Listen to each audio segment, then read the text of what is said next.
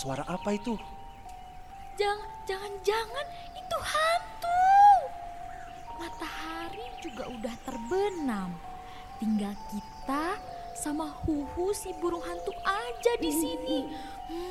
Ini, ih, jangan ngomong aneh-aneh deh. Aku juga jadi takut.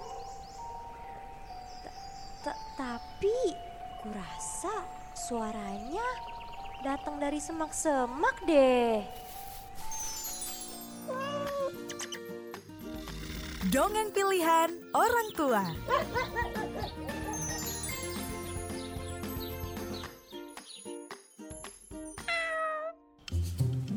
Di suatu sore menjelang malam, tiga ekor kucing lucu bernama Mimi, Yaya, dan Uko sedang berkumpul di taman rumah milik Mimi.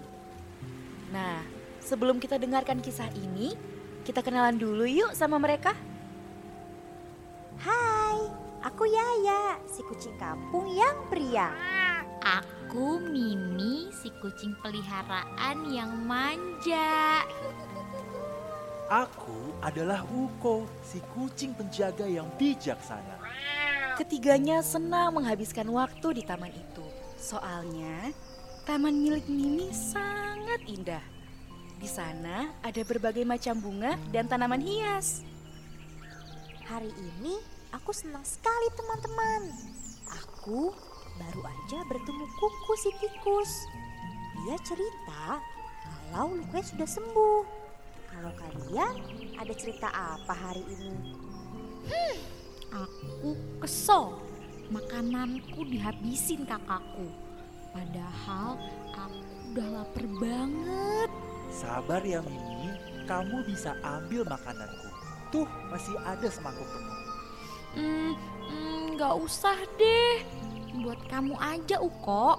Nanti aku minta lagi aja. Mimi kan jago banget ngerayu kalau sifat manjanya udah keluar.